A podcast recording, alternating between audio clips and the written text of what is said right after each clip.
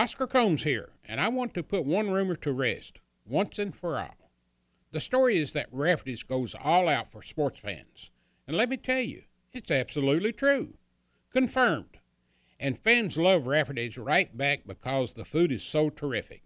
Serve fresh, serve fast, serve friendly, lunch or dinner.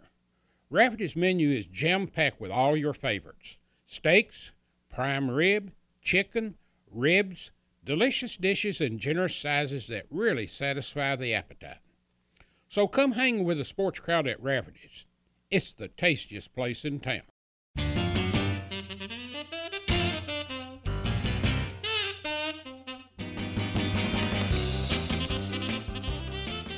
You're listening to Conversations with Oscar Combs and his guest, Coach Joe B. Hall. In part three of Oscar's chat with Coach Hall, we start at the beginning when Coach Hall took over for Coach Rupp. And from there, you're going to hear about some of the big wins achieved by Coach Hall and the Wildcats. This is Coach Hall, candid and unfiltered, and this includes some stories about some familiar names in college basketball, including John Wooden and Kentucky's number one antagonist, Bobby Knight. More of that's upcoming in part four of Oscar's conversation with Coach Hall. We're going to hear about the celebration when Kentucky beat an undefeated Indiana team and the journey to the 1978 National Championship. Make sure you stay up to date with all of Oscar's conversations with Kentucky legends as you can follow him on Twitter at Wildcat News. All of Oscar's podcasts, including part one and part two with Coach Hall, are also available through iTunes and the Google Play Store. Just search at Wildcat News and subscribe. And of course, OscarCombs.com is always available 24 7. I'm Bo Robinson, and this has been a real blessing for me to work on this project for the Kentucky fans. And I hope you all enjoy part three of Conversations with Oscar Combs and Coach Joe B. Hall. Unlike the cupcakes of today, non conference, for many schools, including Kentucky, your first year here is your early non conference schedule. You played 26 games a season, 18 of which is a true round robin in the conference. And then you had Michigan State, Iowa, Indiana, North Carolina, Nebraska, Oregon, and Kansas, and Notre Dame. no cupcakes there. The and and then there was a point here when you played uh, four consecutive teams in the SEC on the road. You came back down the stretch, had the game against Tennessee, and then your two March games that year. You're in the uh, NCAA, Nashville, Tennessee. You play a team named Austin Peay in the first game. 106 to 100. A lot of lot of future connections evolved out of that game. Well, one big one. Uh, two of those coaches wound up as my assistants, which is the odd thing. But the big thing was they had a player by the name of Fly Williams, who was one of the best finishers I've ever seen and almost unstoppable. But we prevailed, we won, and uh, Lake Kelly was the head coach. Leonard Hamilton was his assistant. And then uh, Lake, I think, took another job, went to Oral Roberts. Oral Roberts, correct. And Leonard was without a job. And I don't know if Lake couldn't take him or what. Well, Leonard, I think, stuck with him one or two more years. No, it was after that. Was it after that game? But anyway, no, I know what it was. It's Leonard felt like he couldn't move up at that time. And he went back to work for a company in Alcoa, Tennessee. Yeah, bakery company. Something like that. And you met Lake somewhere and you were looking for assistant and Lake recommended Leonard. And I flew him or I asked him come up, he drove up. And I'll never forget he locked his keys in his trunk. And I should have taken that as a warning. Leonard Leonard did a lot of things like that. There, there was a story once with Leonard that uh, supposedly you said, "Well, now, are you sure he can recruit the kind of kids we got here?" To which Lake supposedly said, "You want to know how he can recruit? Fly Williams had never seen the state of Tennessee till he came to school for the first day." You, uh, That's you, good recommendation. The next year you had your one tough year, 13-13. You sort of got caught without a true center, I think, that year. Well, Jim Andrews had been our senior with the 73 Super Kitten. Made us a very good sized team. Andrews at center, Guyette at one forward, Grevey at the other, Flynn Conner the guard. Next year, with Andrews gone, Larry Stamper gone, Uh, it was uh, Ronnie Lyons, Mike Flynn at the guards, Conner and Grevey at the forward, and Guyette at the center. Three positions, we were short size. We were short at the center, short at the forwards, and short at one guard. And that told. We And- just weren't big enough. And of course, the next year was the big year 74, 75. You start out early on, and it was just the fourth game of the season. You went to Bloomington. You lost to Indiana 98 74, and the infamous Bobby and I tap on the back of the head at the, or near the end of the game. Well, Bobby and I had been very good friends. We had served in the Olympic trials together. I guess every night Bobby and I went somewhere for dinner and a movie, shared a bag of popcorn like Denny Crum and I. and we fished together. We did a fishing show. We did lots of things together. We went to Idaho, uh, Wyoming, to Pete Widener's ranch, stayed in his guest house, and fished up in Wyoming. And we were very good friends. He'd come down to football games. We'd go out and have dinner. Maybe he'd come down early and we'd fish here. We got along great. In that game, he was uh, just so much better than we were early that year. He had a beautiful ball club. I mean, they were one of the best there's ever been. And he just beat us like a drum, and we couldn't do anything. In the last two or three minutes, the referees called a foul on his team, and we were shooting. And he walked all the way down in front of my bed, yelling at the referee for a bad call. As he started back towards his bench, I said, Give me hell, Bobby. Turned around, and it looked like a wolf man. I wish people could see your expression right now. I mean, he was just like this, broke down, way down in the defensive position. He said, "Don't talk to me during the game," and turned and walked back up. And I thought, you know, he's kicked my butt. Now he's yelling at me. So I got up and followed him, and I said, "Bobby, I didn't mean anything." by that." I said, Gosh almighty, don't get upset at me. You've kicked her butt and you got a hell of a team. And I turned to walk away. That man back then knocked my hair out. And I turned around. He said, I didn't mean anything by that either. I couldn't do anything. Somebody, my son said I should have cold cocked him. But I knew that if I'd uh, retaliate, it would look like I'd gotten my ass kicked and couldn't take it. And after the game in the locker room, Well, before the we left floor, the AD came out and said, "You all walk off floor together." Uh, I refused. A lot of people point back to that game that night, the reaction both publicly and perhaps within the team. Five nights later, you came back and had one of the really great games in the Kentucky North Carolina series at Freedom Hall. Oh, yeah. Was that the turning point in that season? Yeah, we came out. First half, we're getting drunk. We go to the locker room halftime. I tell Dick Parsons, I said, Dick, I said, Dick, if we don't snap out, go find a trash can and set it on fire so they'll evacuate gym and end the game. And he laughed. And uh, we came out saying, hey, I benched the starter because we were playing timid, weren't getting aggressive, weren't playing tough, hard nosed basket. I set him on the bench and let him watch. They nudged me, coach. We're ready to play. That season carried on. You only lost three games the rest of the way.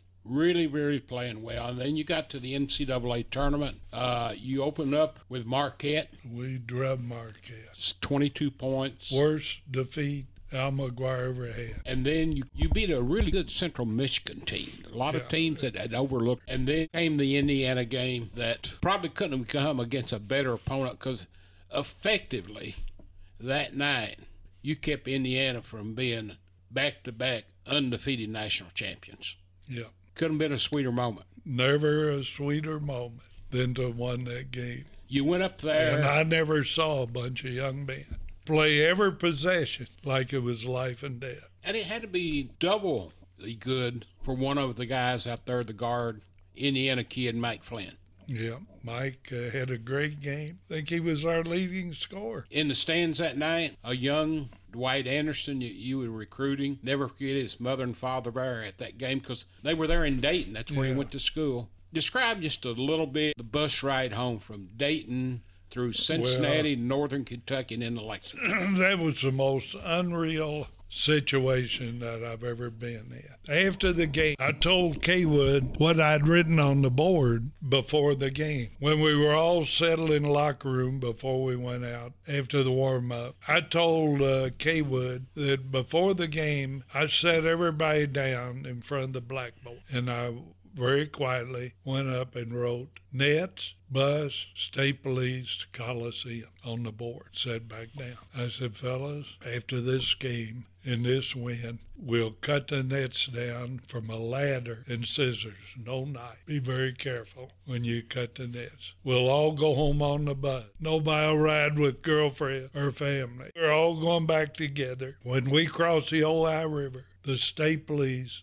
will escort us to the Coliseum where we'll have the biggest celebration UK has ever seen. It was pretty well packed when you got back. It was the daggondest thing I ever saw. When we crossed the Ohio River, about three state police cars, one front, two behind, led us through Newport or Covington. There was people out in fields with signs, standing at the fence on the interstate, all the way to Lexington. When we got to Scott County, the Scott County sheriffs picked us up. We got Fayette County, the Fayette County sheriff. Got to campus, the campus police. We went to Coliseum, and like you say, it was near packed. Probably needed the next five days off just to get everybody back to earth before well, you took on Syracuse in the Final Four. Well, we blistered Syracuse. They had three guards one of them was a penetrator, one of them was a outside shooter, and the other was a playmaker. Whenever they'd put the shooter in, we'd go man to man. Whenever they put the penetrator in, we goes zone, and we just kept them off balance. That same afternoon, UCLA played Louisville. Kid from Louisville, I think it was maybe Terry Howard. Does that strike a bell? Yeah, it's had not missed a single free throw the entire season. Missed a free throw at the end that cost them. Could have get an overtime. Yeah. So and the next day, the press conference was the worst day of my life. We're sitting in the audience, and John Wooden announces that that's his last year. He's retiring after the final. And I could have fallen out of my chair because we were in San Diego.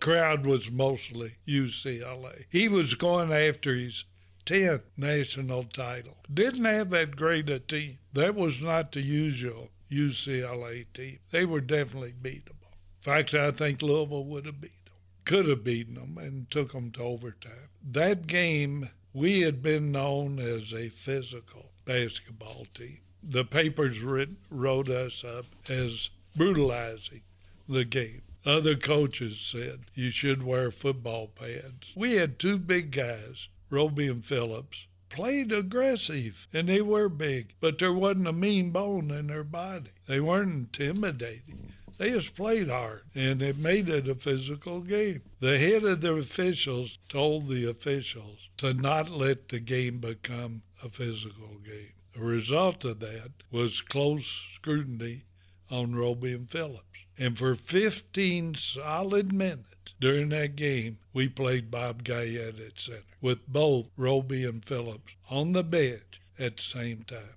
15 minutes of that game, they both were sitting there. And that made us back to that small team that we had trouble with in the 13 13 year. But, but we still hung in there and we had a chance down to strength. We were down by about four points, might have been five, with just a few minutes to go. Meyers was called for a foul and then a technical. So Grevey, he had fouled Grevey. So Grevey had a one and one and a technical. So a possible three point play and the ball out of bounds. Grevey gets to the free throw line. The referee's out there ready to hand ball. And here comes Wood from the bench to the free throw circle. I don't mean he was on the game floor. I'm telling you, he's standing right beside Green, referee, giving the referee down the road. An obvious technical foul. I mean, it has to be a technical foul. Wooden won't go back to the bench. Grevey's staying there getting nervous. Nobody thought of that But to have that referee out there begging Coach Wooden to get off floor and he won't go. He's him by the elbow. Please, Mr. Wooden, get off. Go back to the bench, please. Trying to walk him back. I walk to the scores table and say, let him shoot his free throws now. And this referee looks at says, you get back on the bed, or it's a technical. And here he is with Wooden begging him. So Grevey misses the one and one, misses the technical. We get the ball out of bounds. We run a play with a cut under the basket. James Lee is called for a moving screen. And that's the whole game right there. But it was an unbelievable season, capped off by beating Indiana, getting to the Final Four, something that Kentucky had not done Yeah. since 1966. And that was sort of, I thought, the turning point in the whole Well- state embracing you as the leader of the program. Yeah, it no question it uh, took a lot of pressure off of me, but what a win would have done. That just, you know, I think a world of John Wood and what he accomplished, no question. But to allow him to intimidate the referees and unnerve Grevey at that time. Uh, Grevey had chance to be on the airplane on the same flight with Wooden and was sitting next to him. He told him, he said, You know, Mr. Wooden, I got to say, Coach, if you hadn't announced your retirement, I think we would have beaten you. And Wooden said, Kevin, if you'd have played better defense, you would have beat us. Back then, it seems like around the country, when you had a big run, you made it to the Final Four. Anybody that made it to the Final Four other than UCLA went into a rebuilding stage for a couple years. And in your particular situation, losing those four players from 70, uh, 75, 75, 76 sort of become a rebuilding year for you. We were able to recruit some real good talent that time. We got uh, we got Dwight Anderson, Kyle Macy came into our program. We had uh, Robey and Phillips as uh, growing, getting more experience. We had backups like Freddie Cowan, LaVon Williams. We had Jay Shidler. Right We- before that, in '76, you took Indiana to overtime at Freedom Hall. Actually, had the lead No, late in the game. I don't believe it went to overtime, did it? Yes, Did it? Kent Benson hit a field goal, tip in that sent it to overtime. It's 77 Yeah. to 68 in overtime. I did. Okay. but he, you had uh, the ball. He actually hit the ball with his fist. That's right. That's right. When 15 feet in the air, came right down through. That's right. But right before that, We had had, the the, lead, and Larry put up a shot that he probably shouldn't have put up. No, we had the lead and about 35 seconds to go, and the ball. Yes. And I was I always like to break the tension after a few seconds. In other words, come down, know they're going to really put the defense on us and try to get a steal. But wait about 10 seconds, eat in that clock a little, call a timeout, get everybody backed off, settle down. So I was going to call the time, and Larry cut across the middle, wide open, and put up that little fade that he normally hit. But it didn't go in that. Didn't go in. So later on that season, you had Robey to go down with an injury, and at one point you were ten and ten, but you won the last six games of the regular season, and got invited to the NIT at a time that you were only taking 32 teams to the NCAA, which today meant the next 32 that goes there today wasn't even allowed. You went to NIT, 16 teams, eight of the 16 were ranked in the top 25, and you were without Robey. That was a, a pretty good bunch of young men. I know um, Reggie Warford had uh, moved in, was playing good ball. Of course, we had Larry Johnson, we had uh, Phillips and Givens and Lee. Lee had had a great NC, NIT tournament. I think he would have made all NIT. That championship game, he just wasn't himself. And I said, James, what's wrong? He said, I just don't feel like playing. I said, look over on the scores table. See that trophy? I said, we're playing for the championship. I know, coach, but I just can't, I just don't feel it. You opened that tournament beating a good Niagara team 67 to 61. Next game you beat Kansas State. Real good. Had two good guards. And but you, I think that was a game that you should have been playing in Louisville when they got upset by Providence. By Providence, they which got, was your third game. So we played the team that beat Louisville. That and then you played Charlotte. Now let me make a statement. Okay. When we got beat by Middle Tennessee and would have played Louisville had we beaten them, everybody said we dodged Louisville on purpose. Well, now, did they dodge us uh, by if, letting if you Providence? Go, if you go by that scenario, they dodged you in '75 in the in finals, San Diego when they let UCLA beat them. And they dodged us in '76 in the. NIT. So that works both ways.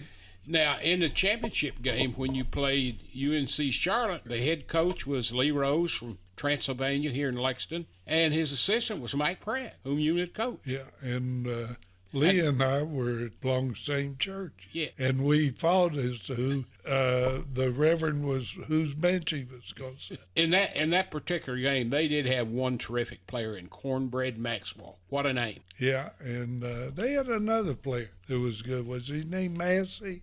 I think so. Yeah, I think so. They were very good. So, and uh, they got us in trouble, and we had everybody on the bench in foul trouble. We were just struggling to, to hold on, and they started holding the ball. So we just backed off and bided their time not to get anybody else in foul trouble, get a rest. Then we put our guys in that were in foul trouble and walked away with it brings you back to 76 77, one of my favorite teams. Had a really good year, and then when you got right at the tournament time, had the misfortune, first ever Mid East Regional to be held at Rupp Arena. And if you can finish ahead of Tennessee, you get to stay at home. And they won the tiebreaker.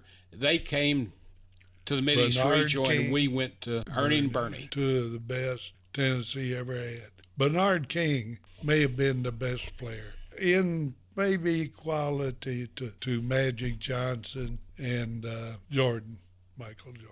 You get to the tournament that year, you open up by beating Princeton, and then you beat Virginia Military before you take on North Carolina. At that time, there was no clock. Dean Smith had pretty much made famous the four corners, particularly if he got a lead late in the game. They got up double digits in the first half and went to the corners in the first half. I don't think I'd ever seen anybody play as good a defense against the corners in the last half as Kentucky, and you got it down to a one possession game and a terrible call on Larry Johnson. It should have been a charge, and it was a block. There, we also had uh, their guard trap in the back court, and he to get out of it, he just ran over one of the guys that was trapped. They didn't call, and then the no call or the wrong call on Larry was a John big, Kuster was a big play. It would have given you the ball and the opportunity to go ahead. Yeah. Was yeah. that was how tough a defeat was that in your career? It was. Uh, we I felt that team, the '77 team, was as good as '78.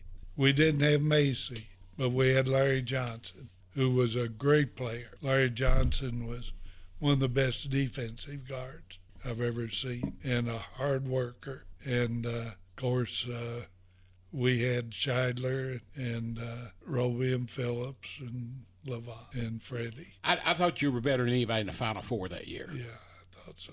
So the next year comes back to perhaps maybe another pressure year. You had the 75, you won the NIT in 76, you were right there at the end in 77. You come out in 78, and right at the get go, the big X was on your chest. We were number one from the start of the year. We only lost it when we lost to Alabama and LSU. And, and uh, they were both uh, typical of things that can have it happen to a team that is playing that good. We just finally got complacent and looking ahead to the tournament, and uh, in neither game did we play our game.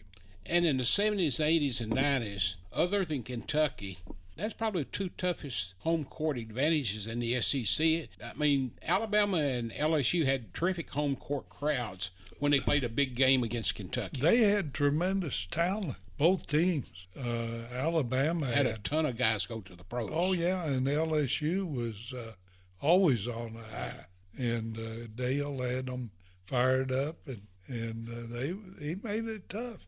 So we get to the tournament. You play Hugh Durham and Florida State. Halftime. I'll let you take it from there. Well, the uh, the situation was a, a remake of the Alabama uh, LSU game. We came out and just weren't ready to play, and I could see it. It it just scared me to death. I had let them flounder like that in those two games, and in the Middle Tennessee game when we lost the NCAA. For some reason, we're going to sleep in that game. And you can tell it by the tempo, by the quickness defensively, how hard they're going after loose ball. And we just didn't have it. And the timeouts didn't help. Nothing helped. So second half, we're in the locker room, and I tell the starters, I said, I'm not going to let you lose this game like you did at Alabama and LSU. I said, if anybody's going to lose it, I'm going to lose. And I said, I'm not going to go with you guys that are going to lose it for me. And so I benched three of them and uh, couldn't take everybody out. So I left Macy and Phillips in. And all of the pressure came on them. Freddie Cowan, LaVon Williams, and uh, Dwane Casey they uh, looked to Phillips and uh, Macy to carry it out for us. So they went to those two, and they delivered offensively. And then we started converting defensively on the re- on uh, runouts, and we stopped their runouts, and we gradually started coming back. And uh, I think we were nine down at one time, and the second half we cut it to five, and I put starters and we won. And then all But I told Dick coming out of the locker room, I said, Dick, if this don't work, we're not going back to Lexington. we won't be we won't be welcome. A week later, you're right back where you were three years earlier, Dayton, Ohio, taking on Miami of Ohio, which was a, a good club. Mike Phillips had a sensational game. Everything we threw to him, he put in a basket. And uh, that's kind of the way that team was. It'd be uh, Robey one night, it'd be Macy another, Givens another. But uh, that game belonged to Phillips. He just destroyed them. Which earned you a night against a freshman named Magic Johnson of Michigan State. Well, this one really bothered me because I'd seen Magic in high school. And uh, um, the coach at Michigan State was one of the best uh, zone defense coaches in the country. And they had the best 2 3 zone that I'd ever seen. And their two guys out front were so quick, they could cover your three, the two wings and your point guard. And uh, about your only opportunity for attack was up the middle. And they were tough there and Magic Johnson. Uh, his fame was getting out on the break, uh, either going all the way or making the sensational pass. And he was uh, a true team player and had all the savvy of an experienced player.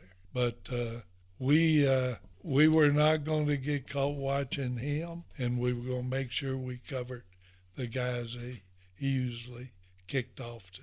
And then in the last half, I told Leonard, I said, Leonard, we got to set some picks for Macy and get him some shots. He's not getting loose against his zone. And he said, uh, I said, let's, uh, let's see if we can get some screens on Macy. Leonard said, let Robey come up. So we did. We let Mike, uh, Rick come up, scream for Macy they fouled Macy, and I think he had what four or six down the stretch, four or five, and uh, we found some offense, loosened them up, and came back and won that game. Another trip. It was back. a big win. another trip back I down said I seventy after. I said after the Michigan State game, I said they'll win it the next year, and they, And they did.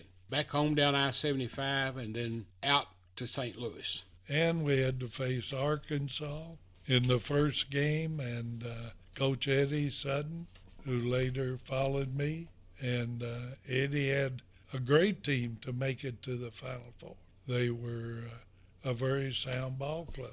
Had the three uh, The. Musketeers, Yeah. the triplets, uh, Burrs, Delph, and uh, Moncrief. Moncrief. And they were all three great player, really could do it all. And that was a very tough game. It was one that uh, every possession was important. And uh, but I remember we broke her press with the uh, Rick Rick throwover for Jack, and uh, when we broke their press, I think a couple of times, well, it really hurt them. There was one particular play there where Jack was on the baseline and it clipped the backboard and went in. You knew that he had the golden touch. That Well, night. that was in the Duke game. yes. Yeah. yeah. And from beginning to end, that Duke game, come almost 40 years later to what Duke in T- Kentucky means to college basketball, that was the first big Kentucky win over Duke in this long series. they were a real good ball club. They had uh, Banks, that was a freshman of the year, Spanarkel, just So, And they had uh, a kid on the wing that uh, was good at running out on the break. And we had to, to stop their break was a big thing we worked on. I don't think they got a fast break point on the whole night. again, after like 75, after 78, you were into reload again. In 78 9, you had Dwight Anderson coming in, Clarence Tillman coming in. Can't remember who the third player was. You had three guys on that that came in as freshmen. Verderber, maybe. Yeah, maybe. That was that was the beginning of some changes within the SEC that you didn't particularly like because you had the postseason tournament, which meant you could win you could win the league, but if you don't win the tournament, you might not get in. The league was the true test because you played everybody home and away. That tournament that year, not only did it change everything, they came up with a concept in a year that Kentucky was down. That allowed the top two teams in the SEC record wise to get double buys into the SEC tournament semifinals, which meant you only had to win two games to win the tournament. Tournament. But on the other end, you had to play four if you weren't one of those two teams. And that was a tournament where you had that phenomenal 101 to 100 game against Alabama. Macy and Claytor Yes, hitting outside. yes. And Dwight Anderson was on that team. Yeah. And then Dwight broke his wrist Yes, against LSU, but we still won the game. yes. And then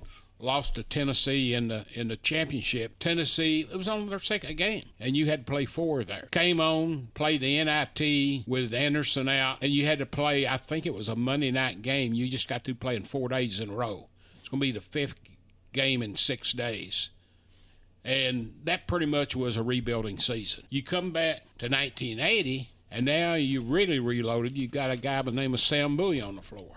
Jim Master, Dickie Beal, Dirk Minifield, Charles Hurt, Derrick Hord. Derrick Hord. You start out in uh, Springfield, Massachusetts, Hall of Fame game. Almost win it, lose it in overtime, but Duke. Duke. I remember that game very well and a couple of mistakes we made down the stretch. I remember we threw the ball to one of the players and he was standing out of bounds when he caught it. So we weren't totally alert as we should have been that game. Well, you ended up with a 29 6 record that year. It's a great year. And you came down and you actually got to play, I think, in Rupp Arena at Tennessee. There's another regional finals, and you ended up playing Duke again, and uh, in the in the Sweet 16. Macy had a shot at the horn. That we thought he was fouled. Yes, he still got a huge bruise on the elbow. I saw it last week.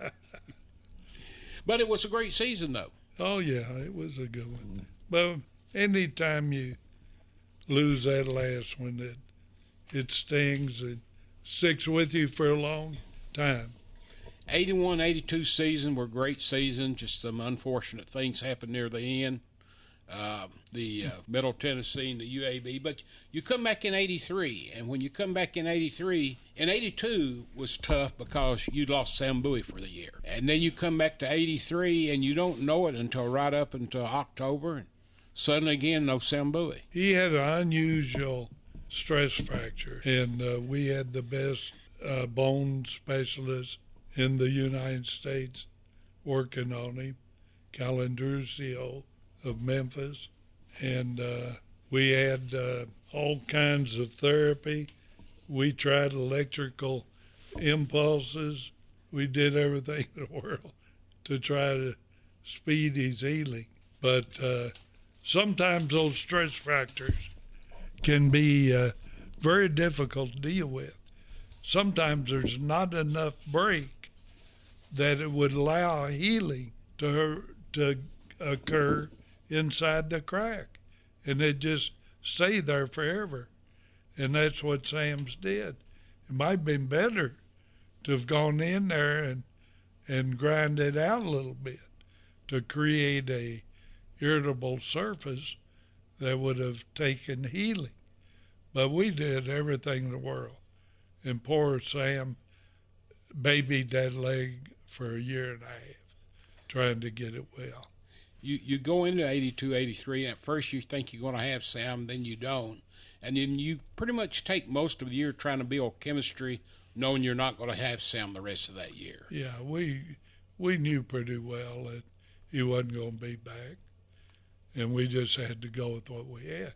You lost Melvin, we had Turpin, and uh, we had Charlie Hurt, and we had Hord, and Dirk, Jim Master. We still had a pretty good bunch of athletes.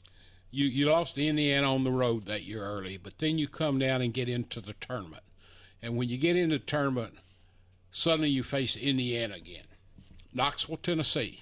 And it's a really good Indiana team. And most people thought there ain't going to be a dream game because Kentucky's not going to beat Indiana. But you did. What do you remember about the Indiana game? Very little. I know that uh, we played way over our heads. We uh, faced them and put them down on everything that they tried. We used the one three one zone lot against them, and uh, we discovered their attack from films of some of our previous games, and uh, we stopped everything that they tried innovative against the one three one zone. They came in the game ranked fifth in the country, and you were ranked 12th. And you beat them, and then you move up, and you play a Louisville team that's ranked number two in the country. And I believe that was the uh, regional where they beat Arkansas the same day that Kentucky beat Indiana. Yeah, they did. Arkansas had a kid named Walker. I thought Arkansas would, had a chance to beat them. Of course, we would have rather played Arkansas, and uh, we matched up a lot better against them. But uh, Louisville had a, a tremendous team. They had one of the best pressing teams that I've ever seen. Anybody have. Rick Pitino's teams have good presses, but uh, then he had trappers that were long and tall and strong. And boy, when they put you two of you in that box, there was no place to go. You went in that game like an eight point underdog. And it was sort of like, I think Brent Musburger once said, hey, everybody's got to have a heavy. Every game has a heavy. Every story has a heavy. Kentucky, you're the heavy where you like it or not. Inferring that no matter who you played, the other team was Cinderella. Yeah.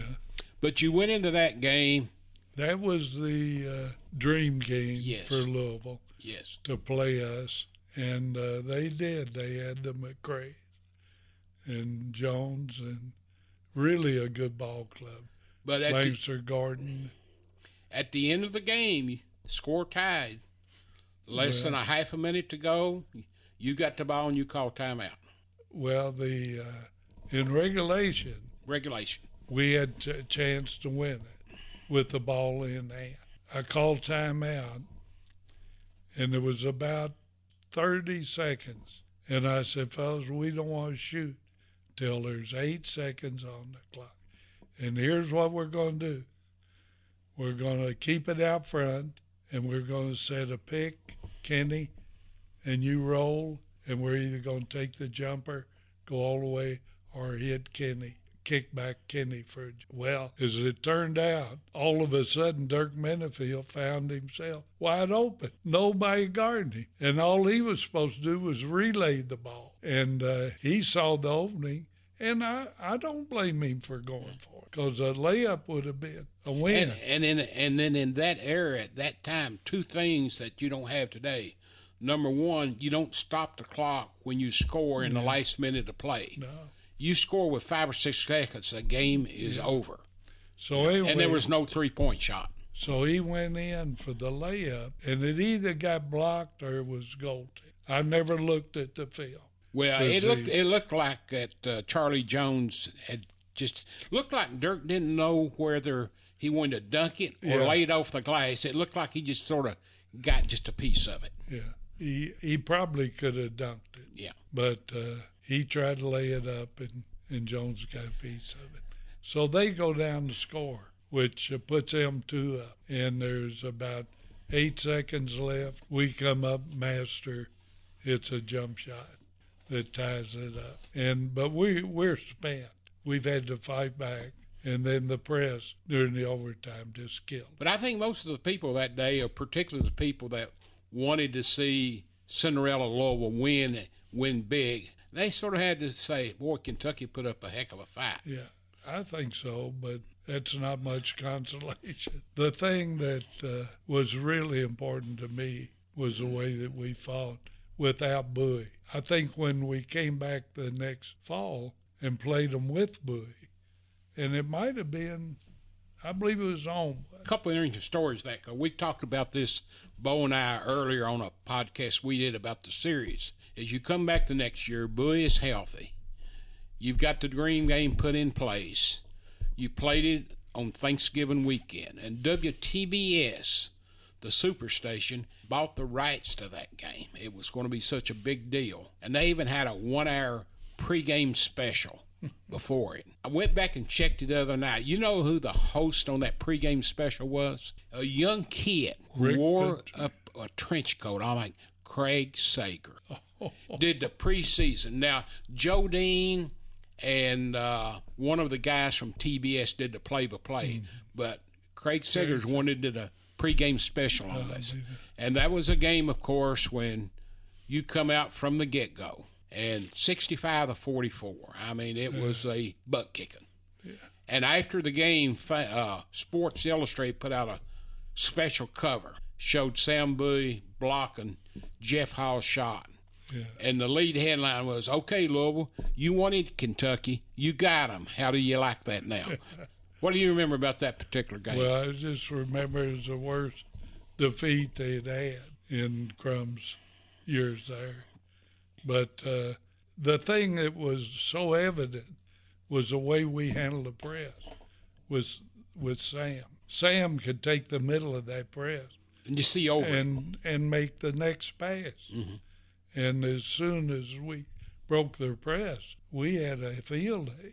I, f- I felt certain if we'd had Sam in that final game, game. 83, we would have won it because we had no one to put in the middle to handle that press. I tried Turpin, I tried Charlie Hurt, I tried just about everybody, and we just couldn't break it with anybody in the middle like Sam could.